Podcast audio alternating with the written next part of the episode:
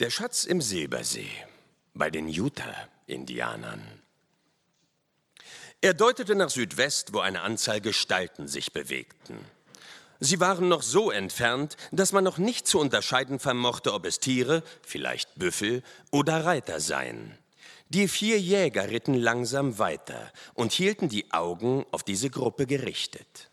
Nach einiger Zeit erkannte man, dass es Reiter seien. Und bald darauf zeigte es sich, dass dieselben Uniformen trugen. Es waren Soldaten. Diese hatten eigentlich eine nordöstliche Richtung eingehalten. Nun aber sahen sie die vier und änderten ihren Kurs, um im Galopp heranzukommen. Es waren ihrer zwölf, von einem Lieutenant angeführt. Sie näherten sich bis auf vielleicht 30 Schritte und blieben da halten.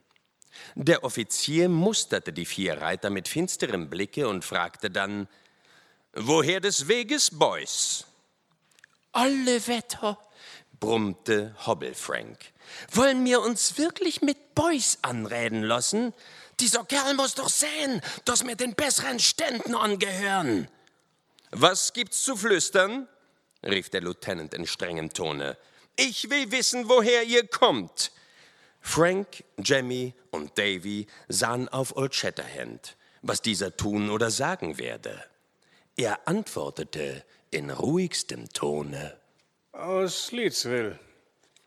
Und wohin wollt ihr? Nach den Elk Mountains. Das ist eine Lüge. Old Shatterhand trieb sein Pferd an, bis es neben demjenigen des Offiziers stand und fragte noch immer in demselben ruhigen Tone: Habt ihr einen Grund, mich Lügner zu nennen? Ja. Nun, welchen? Ihr kommt nicht aus Leedsville, sondern von Indien vor herauf. Da irrt ihr euch. Ich irre mich nicht. Ich kenne euch. So? Nun, wer sind wir denn? Die Namen kenne ich nicht, aber ihr werdet sie mir sofort sagen. Und wenn wir das nicht tun? So nehme ich euch mit. Und wenn wir uns das nicht gefallen lassen, Sir? So habt ihr die Folgen zu tragen. Wer und was wir sind und was diese Uniform zu bedeuten hat, das ist euch bekannt. Wer von euch nach der Waffe greift, den schieße ich nieder. Wirklich? lächelte Old Shatterhand. So versucht doch einmal, ob ihr dieses Exempel fertigbringt. Da, seht. Er hatte das Gewehr in der rechten und hielt es par Pistolet auf den Offizier gerichtet. Zugleich hatte er den einen Revolver gezogen. Ebenso schnell hatten Frank, Davy und Jemmy ihre Waffen bei der Hand. Alle Teufel, rief der Lieutenant, indem er nach dem Gürtel greifen wollte. Ich. Halt! rief Old Shatterhand, ihm donnernd in die Rede. Hand weg vom Gürtel. Boy, alle Hände in die Höhe, sonst blitzt es bei uns. In Situationen wie die gegenwärtige kommt, wenn sie ernst gemeint sind, was hier aber nicht der Fall war, es darauf an, wer zuerst die Waffe schussbereit hat. Dieser fordert den anderen auf, die Hände in die Höhe zu halten, um sie so weit wie möglich von den im Gürtel oder in den Taschen steckenden Waffen zu entfernen. Gehorcht der Aufgeforderte dieser Weisung nicht augenblicklich, so ist's um ihn geschehen, denn er bekommt die Kugel auf der Stelle. Dies wusste der Offizier. Und das wussten auch seine Leute. Im Gefühle ihrer Übermacht und Sicherheit hatten sie es versäumt, die Wehr bei der Hand zu halten. Sie sahen die Mündungen von acht Gewehren und Revolvern auf sich gerichtet. Sie waren überzeugt, es mit verbrecherischem Gesindel zu tun zu haben, und darum fügten sie sich augenblicklich in den ihnen gewordenen Befehl. Sie streckten ihre Hände empor. Es war eigentlich ein gespaßiger Anblick. So viele gut bewaffnete Kavalleristen mit hoch erhobenen Armen auf ihren Pferden halten zu sehen.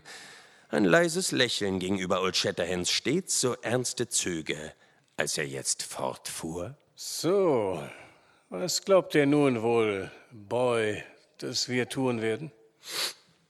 Schießt zu, antwortete der Lieutenant, an welchen diese Frage gerichtet worden war.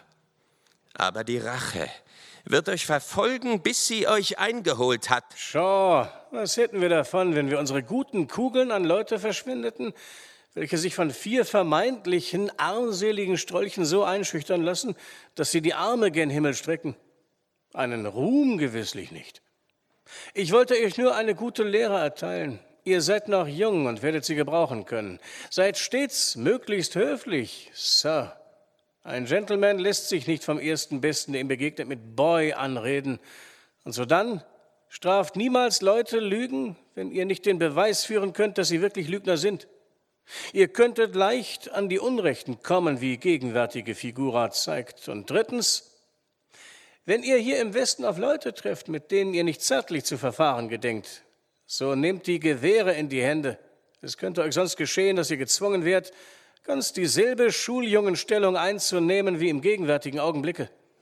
Ihr habt euch in uns geirrt. Wir sind weder Boys noch Lügner.